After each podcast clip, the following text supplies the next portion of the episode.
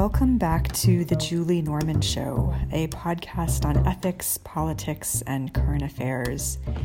This is a bonus episode that I'm running in light of the ongoing protests taking place this week in cities across the United States and indeed in cities around the world, which have, of course, included many calls for police reform.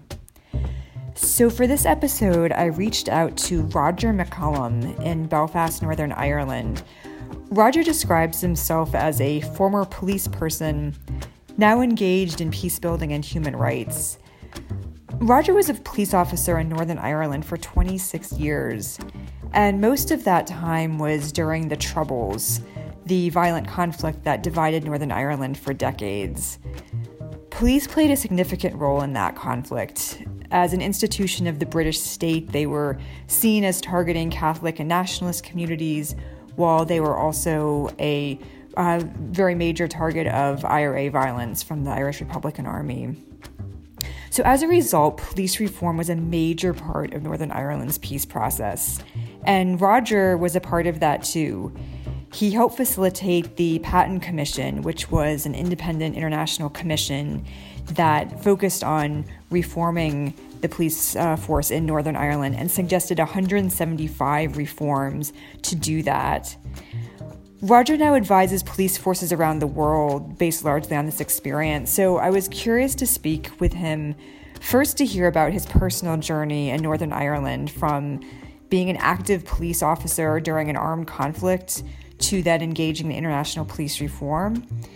And specifically this week to hear his insights on what's happening in the United States and what he thinks, um, you know, some lessons might be um, translatable to uh, to the states right now. Neither I nor Roger are suggesting that the lessons from Northern Ireland are a direct fit or can or should be, you know, replicated or copied uh, completely. I mean, they are obviously completely different contexts with completely different histories and structural inequalities and there are many other voices speaking much more eloquently on those topics right now.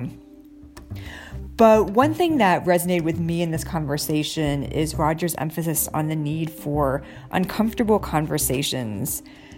I mean, don't get me wrong, we both recognize the urgent need for real policy and institutional changes, and both of us work on that level as well, and we talk about that too.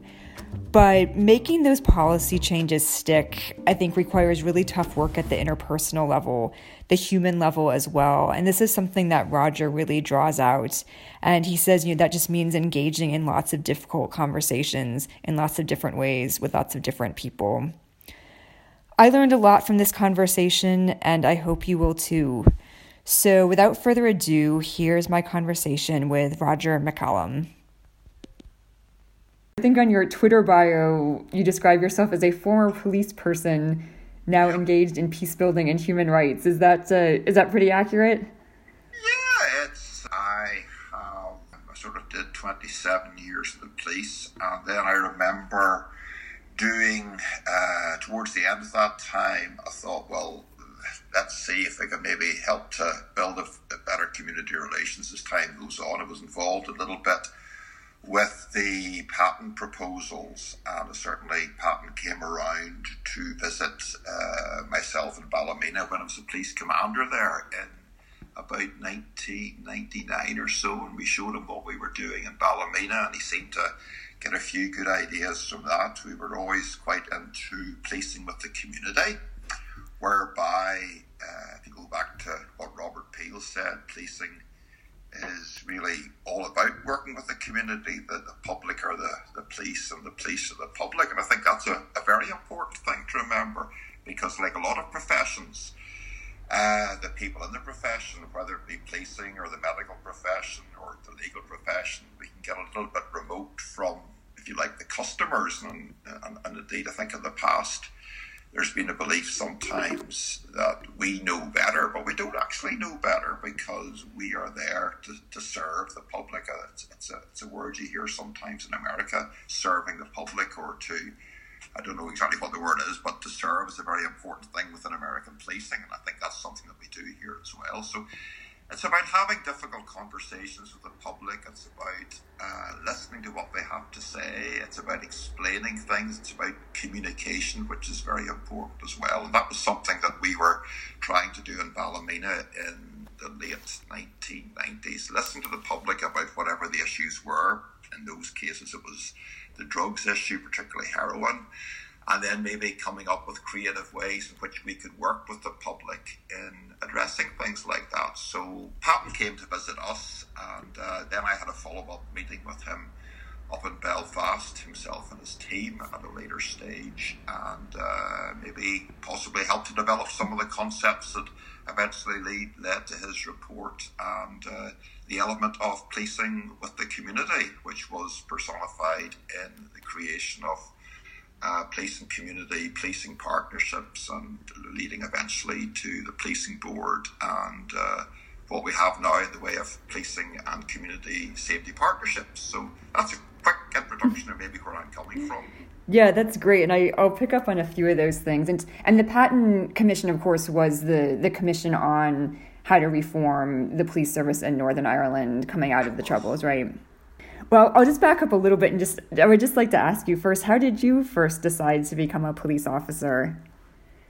Well, I uh, grew up in Belfast largely in the 60s, uh, 50s and 60s, and then was member of the, uh, the Protestant community, uh, grew up in East Belfast, went to what was a largely Protestant school. Uh, the housing estate was of the, the, the, Protestant persuasion as well, where I lived.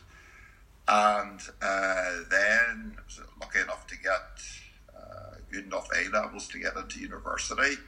And in 1972, went to Queen's University to study law, which I did for four years. Particularly like criminal law and I think I did advanced criminal law in my fourth year.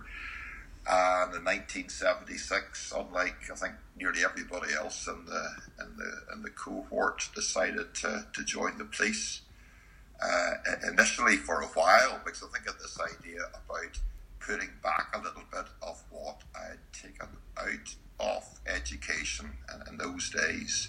Uh, you had your fees paid for you, and you got a, a small grant to go and I thought, well, the taxpayer's been good enough to get me a law degree. I'll maybe go and spend a couple or three years uh, in policing.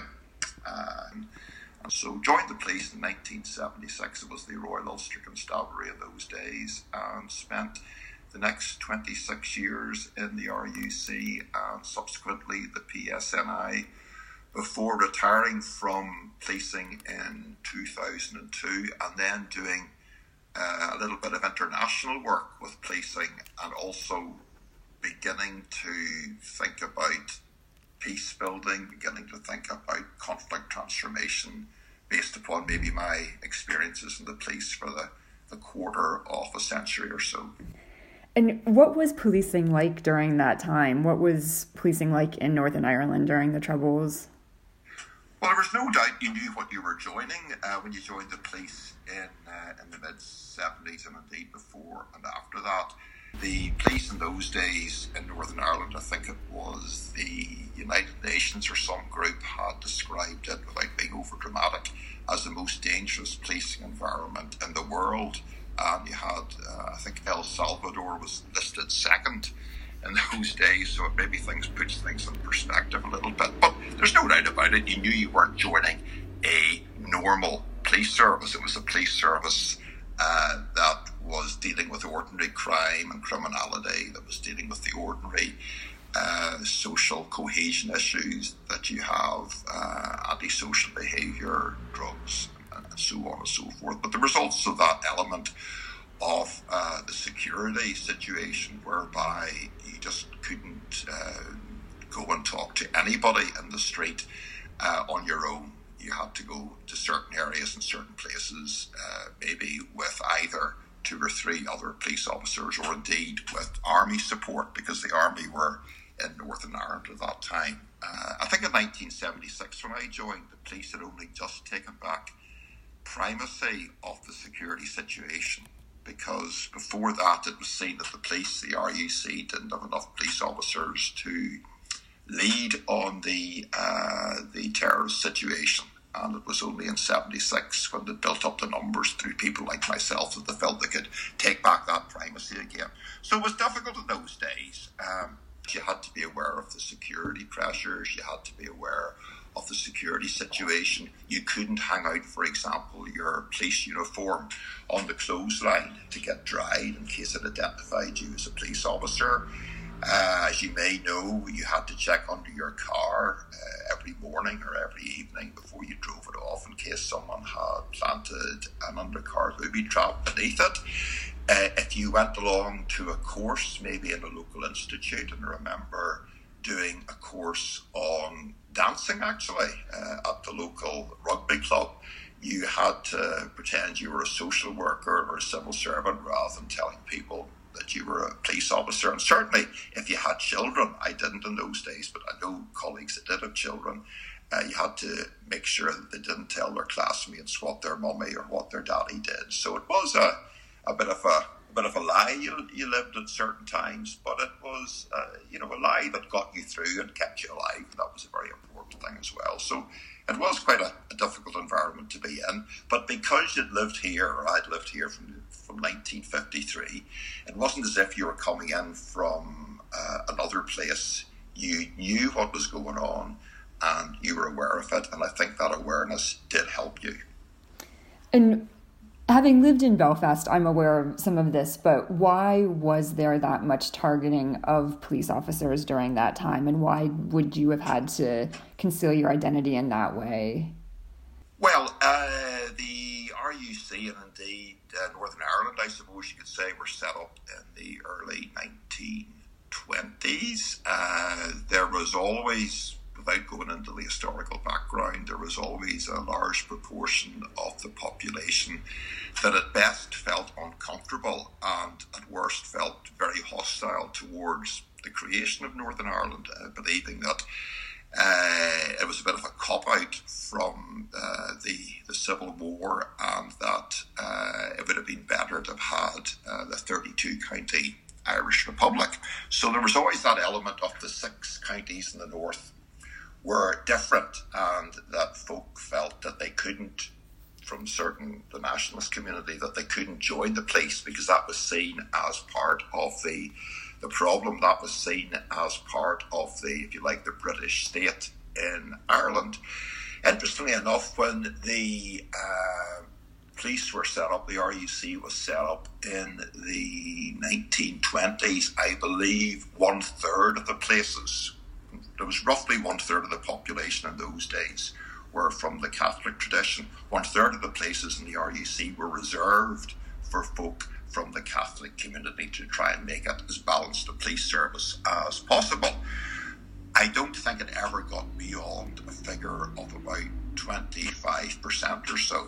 And the 25% that were uh, that, that were in the RUC that were members of the Catholic or nationalist community then went down as the years went on, and by the time uh, of uh, the late 1990s, I think the Catholic percentage in the RUC was down to something like six or seven percent, which clearly, in any organisation whereby uh, 40% of the population, or a little bit more, are drawn from a particular minority group. It is not representative. It is not a good situation. And it's something we can maybe discuss a little bit later on.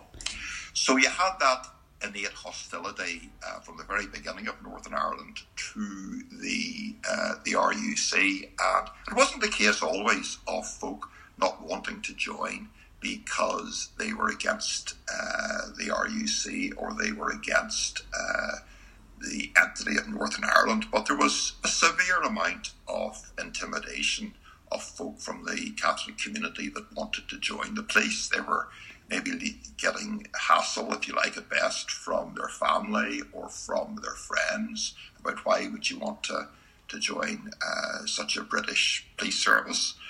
Uh, so there was that.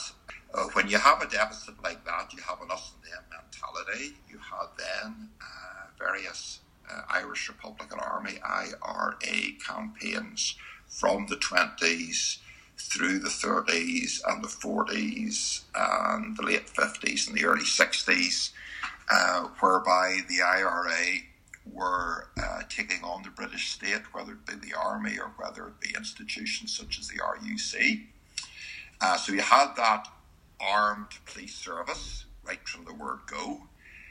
One of the big things about policing, which is quite unique in the UK, is the idea of policing by consent, whereby it is traditionally, I'm talking about the UK police service here, an unarmed police service. There are, uh, uh to this day, that is the case, except for members of the RUC stroke PSNI who have, apart from a couple of years in, in, the late 1960s, who have always been an armed police service. So you have that militarization of policing here, right from the word go, and maybe that encapsulates a little bit of part of the issues that, that we felt in the 1970s.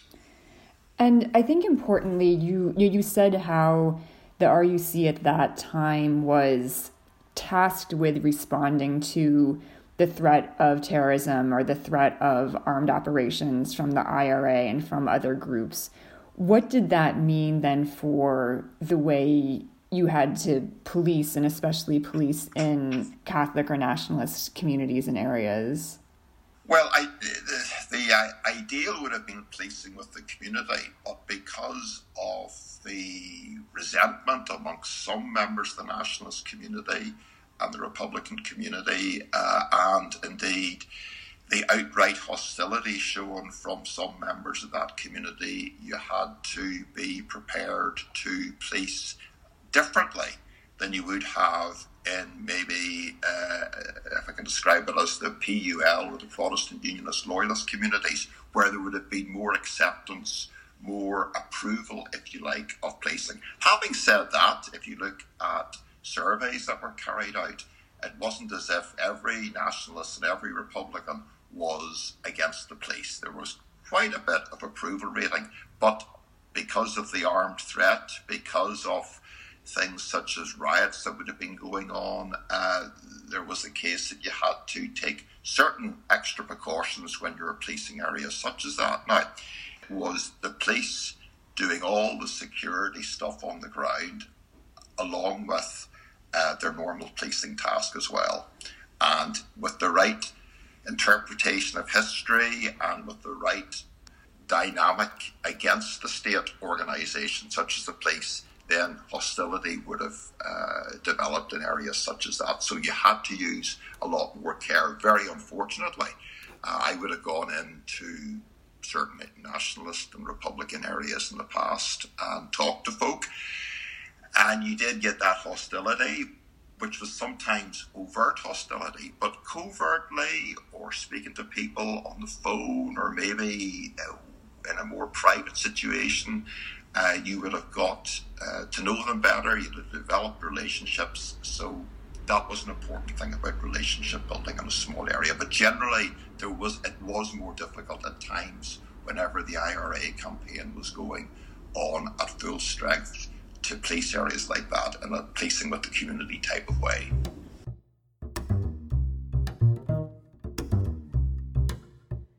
You are listening to The Julie Norman Show.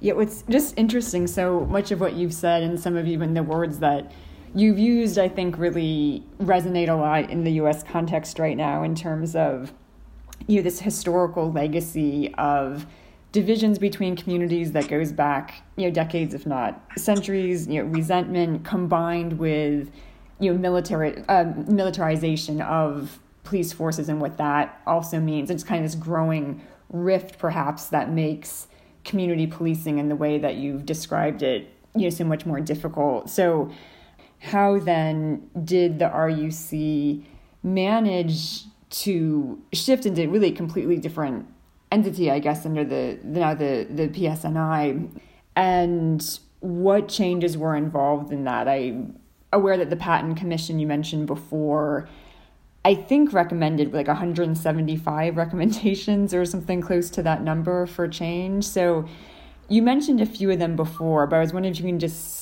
say like how did how did the police force change from the RUC to the PSNI and what were some of the key changes that were undertaken to make that happen? Just very briefly, the RUC had been the first police service in the UK, if not maybe in the world to introduce a code of ethics in the 1980s. And the code of ethics is something which is very important uh, today in policing in Northern Ireland and indeed further afield, and is something I think which would be useful in the American situation that, that we're presently uh, facing. So I think that's something we'll maybe talk about a little bit later on if uh, if we have time. Mm-hmm. Uh, so, with the Good Friday Agreement kicked in in 1998 and said very quickly that uh, policing needed to be independently reviewed, and uh, Chris Patten, who was, I think, then the governor of Hong Kong, was put in charge of a team of about nine uh, eminent folk, including, I think, a guy, if I remember correctly, I think I showed him around Belfast, called, I think he was called Jerry Lynch from the John Jay University in New York. Uh, was one of the team, and I think there was a commissioner of the Canadian Police as well. But it was a very international team, as well as including some local people, very powerful team. And they held uh, town hall meetings with the public. They spoke to police officers like myself. They spoke to very importantly, police officers on the ground because uh, they are the ones that are actually delivering the service to the public. Uh, they looked at international examples of best practice, and in 1999, I think it was September 1999, they produced this document called A New Beginning on Policing in Northern Ireland, with, as you say, 175 recommendations every one of which I am led to believe has been met, apart from one, the one being the building of a brand new police college, uh, which hasn't been achieved, and there's been many reasons for that. But the other 174 have been met, including making uh, the new police service very human rights compliant, uh, putting human rights right at the, the beginning, the middle, at the end of policing. And one of the main ways of doing that is through the development of an enhanced code of ethics. The importance of culture and ethos and symbols. The RUC flag uh, changed and became the PSNI flag. Uh, the cap badge, the uniform, all changed. The oath of allegiance to Her Majesty the Queen uh, changed, and there is now an attestation which is more neutral but uh, completely emphasises the importance of the code of ethics and impartiality. Uh, the police estate has changed. There's been a softening of the uh, harder type of police station or police building, which up to then had been surrounded by fortifications and army and police sangars. Another central bit was the recruitment. We had, uh, I think, in the at the at the top of the troubles of the conflict, we had maybe thirteen thousand police officers uh, backed up by two or three thousand civilian support. As time went on and the ceasefires kicked in, uh, and the uh, Good Friday Agreement kicked in, there wasn't the need for the same sort of numbers. So Patten suggested numbers be reduced to about seven and a half thousand police officers, and that was fair enough. Uh, and the interesting thing was that he also suggested that there be 50 50 recruitment. And I think this is a very important thing and may be of relevance to the situation in America, indeed and indeed further apart. Uh, as I said before, we had in the late 90s a police service which was about 7% drawn from the Catholic community and 7% female, and neither of which are at all satisfactory. And I remember talking to I think it was a member of the uh, Gay Police Officers Association over in England during a course I was doing in Bramshill, which is the sort of central college for police managers in England in those days. And he was asking about uh, how the LGBT police officers in the RUC were finding things and, and getting on and things. And I had to say to the guy, I, look, I don't honestly know a member of the RUC who's a member of the LGBTQ community. Uh, because in those days, uh, for whatever reason, I imagine they didn't feel that, uh, that they could come out. And it is also gratifying to see nowadays that we are a far more diverse police service and that there are many members of the LGBTQ community who are in the PSNI and are extremely respected as such and uh, take a full part in pride parades and pride demonstrations and, uh, and indeed informing the debate and the discussion around that area. So we had a very sort of uh, one type of police officer up until the late 1990s. Then 50 50 recruitment was introduced by the Patten Commission, which meant that for every 50 Catholic police officers that would be accepted into the police, you could have 50 other police officers, which would include Protestants, members of the Muslim community, uh, members of the Jewish community, so on and so forth, to try and redress this balance from 6% upwards. Very controversial at the time, offended all sorts of equality legislation, but it was a situation which uh, continued for 10 years. At the end of the 10 years, uh, the percentage of Catholic police officers had gone up to just, I think, below 30% at the moment. I think it's about 31% or so, which is not ideal, but it's a heck of a lot better than, than was the case before that.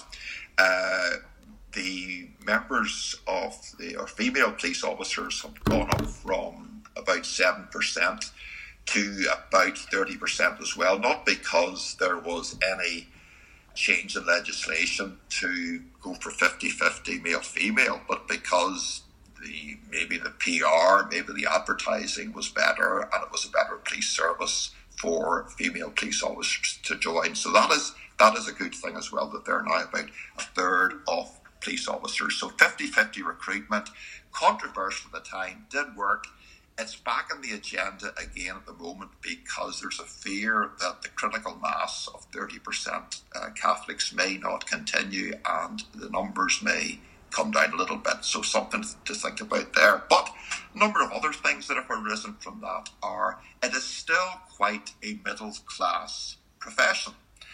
There are not many folk from, and I hate to use the phrase, but I'll use it phrase from the point of view of simplicity, working class Catholic, or and in particular working class Protestant communities joining for whatever reason. And I know it's something that's been brought up in the Policing Board, which is the organisation to which the Chief Constable is accountable in Northern Ireland. We need to make, we've had great progress we're good, but we can't get complacent. We need to hold on to the progress that has been made so far, and we need to make it an even more representative organisation because it is only by having an organisation which is truly representative of the society which it pleases or which it serves that we can be truly successful, in my opinion. And that is something that may have to be looked at in America or indeed other parts of the world. Yeah, I mean, you've crucially raised that issue of representation and recruitment, also of the ethos of community policing, as well as some of the more specific mechanisms like the policing board, um, you know, the police ombudsman, like more accountability kind of measures. So, how did that, or how has that been received by the public, especially by Catholic or nationalist communities? How do you gain public trust? when reforming an institution like this? And how long does that take? I think first of all you have to communicate everything. Communication is central uh, to a lot of these dynamics, both internally and externally. Uh, before you can communicate with the public, you also have to communicate with your own police officers, with your own police staff. You have to let them know what's going on. There has to be no surprises around the corner. And I think that was something that could have been done a little bit better at the time of this great reform from uh, the RUC to the PSNI. Uh, there was this feeling amongst police officers why is the RUC being reformed? And indeed, why is the RUC being disbanded? Because we have done nothing wrong. There was a feeling that 302 police officers had died from 1969 until 2001. Over 300 police officers had been very seriously injured. 10,000 police officers had been injured to a greater or lesser extent. And the vast majority had done absolutely nothing wrong whatsoever. So communicate out there out to your, your people, your staff, your police officers what is going on so that there are no surprises. Then you have to let the public know what is going on, what your intentions are, what your eventual outcomes to the whole process are. There's no point just reforming something for the sake of reforming something, then saying it's great we've reformed and disbanded or whatever the police service. That that is not the case. There has to be an even better product comes out at the end, and I think that that has been the case that the the journey uh, is probably more important than the actual goal itself. And the journey is where you keep people on board, where you keep public expectations at a certain level, where you let people know what's going on, and, and that is absolutely essential. And I think the uh, the recent surveys show that the public approval of policing is at about 80% or so, which is, is pretty good for an organisation which, in some ways, is sometimes looked upon as the enforcer of rules and regulations and speeding and wearing seatbelts and things like that. So to have maybe 80% of the public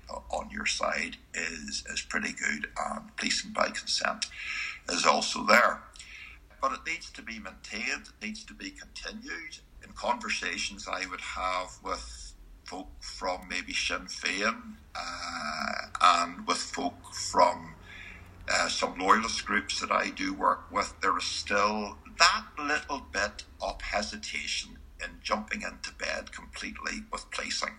These are important issues that have to be looked at and addressed. And the best way to do that is by communication, developing individual relationships, talking to people, yeah, I think you're absolutely right in so much of what you just said, in that even when there are institutional reforms, even when there are policy reforms, that sense of having that communication at the community level, having those spaces for dialogue, whether it's through arts or through other means, is just so crucial. And I think that kind of long durée idea is going to be something that'll be important in the US of how do you make this an ongoing like community process and not just you know a one-off you know one policy thing that's maybe done or not done? So I, I guess on that note i would just ask you directly do you think the us police system right now needs reforms? And if so what would you recommend? Wow. Well uh it's not an area I have any great knowledge of, and it seems a very complex situation. Indeed, I saw, I think it was some program was on TV in the last few days. that said there was something like 18,000 different police services in the US. That's right. Now, if that is the case, that is going to be one heck of a challenge to reform that. Uh, the, the good thing about the situation in Northern Ireland was it was one entity and there was one police force or police service, which made things a lot easier. Uh, even in Great Britain, and there was a debate in the, in the early 1960s, if I remember correctly, about should we have one police service for the whole of Great Britain and, and indeed maybe the whole of the UK. And they decided against that and went for, I think it was each county or something. I think there was 43 different police services. But at least there was certain commonality there. They all got the same sort of leadership training from this place I call Bramshill. They worked to the same laws. They worked to uh, what's called the Association of Chief Police Officers, ACPO, where they were the, the chief constables all sat round the table together discussing things, and uh, that was uh, given a little bit of commonality. But how you go about in the states putting together maybe 18,000 different police services, it will be very challenging and something that uh, I think has to be done at the very highest level. You know, my fear is that for the, the many good friends I have in the States, is that we have the present situation with the situations in the 1960s, with situations uh, in the 1920s, where similar sorts of dynamics were seen to play out on the streets, and nothing really seems to have changed. So I think now is the time, maybe not ideal with the, the virus, the pandemic virus, and the threat of recession. It's like all your worst nightmares coming together at the same time. But it why not? Why not grasp the opportunity and go for it and, and, and start with reform of the police service? And probably like the RUC and the PSNI, 98, 99% of the police officers are really committed to doing a good job. Uh, there are ones that play out on the stage, as, as Shakespeare talks about all the world's a stage and all the men and women merely players at uh, various times. They have their exits and their entrances, but we see the worst on the stage at times. But we also see the best on the stage at times when we see the the police officers out there and the politicians that are, I think the phrase is taking the knee or something, when they're getting down there and they're, you know, they're supporting the Black Lives Matter uh, situation as well, and involve and talk to the representatives of the uh, the various black groups and other minority groups as well that are out there. Uh, I mean, we often see many black officers on the streets. Listen, what are they bringing to the show? Why did they decide, like the Catholic, like the Republican, like the like the Loyalists, to join the PSNI or the RUC? Why did they decide to join the NYPD or the LAPD and, and get a feeling of that? And think about maybe having to have some element of positive discrimination uh, when it comes down to recruitment. I have no idea what the makeup of police officers are. I would imagine there's quite a few in NYPD or Irish stock. Certainly, if you watch the likes of Blue Bloods, it seems to be a tradition in New York and probably other places uh, that it's a sort of Irish uh, persons or Irish ancestry type of job to get into. Indeed, in their own day, they were the minority group there. You know, they had to, to stand up to discrimination. So, have as wide a consultation as possible and communicate and think about codes of ethics.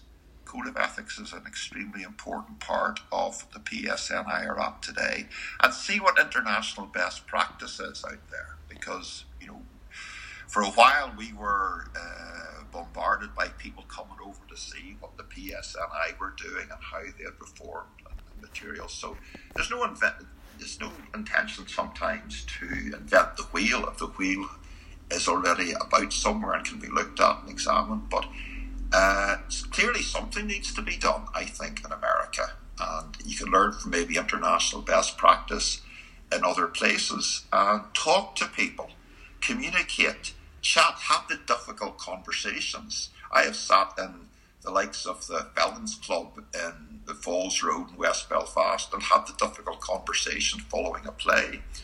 Uh, parts of uh, the Bogside as well. Uh, I've been shown around by members of uh, the Bloody Sunday families about what happened uh, and heard their views. And, uh, you know, I, I've listened to the story of a relation of one of the people that were that were killed on Bloody Sunday, uh, a lovely guy.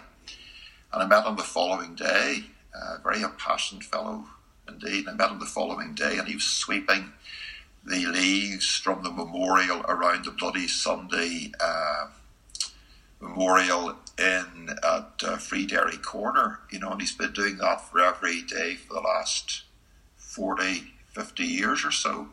And, you know, a great guy, absolutely super but an uncomfortable conversation. But he listened to my uncom- probably uncomfortable conversation as well. And, and we developed conversations. And uh, I was asked once upon a time to meet a person in Belfast uh, who had who had really had a very poor time from the police and the IRA in the past. And I don't know really, according to him, who treated him worst. And uh, when we got together for the meeting uh, that he'd asked for, just with a senior police officer, uh, he couldn't look me in the eye and he just couldn't shake my hand. Not because he was a bad person, it was anti police, but because he couldn't actually physically do it. And he told me his story. And I told him what it was like to be sitting in the back of a police Land Rover with uh, stones being thrown at you or having the road in front of you explode. And uh, putting over that, I suppose, that human story as he'd put over his human story. And he said, you know, Roger, I would really like it if you could come out there for a site visit to where this awful incident happened. And I met him at the particular site and uh, he showed me around it. And uh, we then went for a coffee and he shook my hand and uh, we exchanged uh, mobile telephone numbers and you know i don't know does it make a difference? It maybe makes a difference to him and me. Hopefully it can be ruled out maybe. Know, i talk to people he'll talk to people and it's seeing the as lawrence talks about it's seeing the human below the uniform or the human below the suit or the human below the balaclava or whatever because you know, who's bad and who's good. It's all a question of uh, of discussion and perception and where you're coming from. And in the States, who's bad and who's good. And it's about knowing the culture of the other, or themons, as we talk about, themons, the other. And uh, getting involved with the culture. And it needs to be more than just uh, statements for the cameras or statements for the media or statements for uh, the various uh, FaceTimes and things like that. It has to be real statements followed up by real actions, and it has to be sustainable. It has to be something that is sustained for five years, for 10 years, that really, really, really makes a difference. And it has to be something that can be measured. It has to be an outcome which can be measured as well. So, possibly there's some ramblings in there that might help in some way. Uh, finally, baby, to say that uh, much as I'm against a lot of bureaucracy over here, uh, things the, the, two main parties seem to be working pretty well at the moment in the face of the pandemic, and they produced a document called a program for government, of which there are twelve main themes, and they're very good themes. They're quite aspirational themes, but nonetheless, they're about you know, making a more equal society being one of them, and making creating a safer community. And I think if you can have those major big headline themes that can produce work points, that can produce outputs leading to outcomes, that can be and Patten found this out. You had to keep monitoring the change. If you took your foot off the accelerator, the the pace of change might slow, or you may not achieve 174 out of the 175 recommendations. So there needs to be monitoring. You need to have an independent group that do that. But if you put all those things into place in some sort of strategic way, then it can be a strategic way of dealing things, along with Roger and the other person having a chat over a coffee in Belfast somewhere. So it's about developing relationships as well, Julie. Mm-hmm. And I, I love how you said that, right? How we do need this larger strategic level, but we also need those uncomfortable conversations and sometimes relationship building on the personal level too, and just how crucial that is, and recognizing that yep. it's going to be a long yep. process.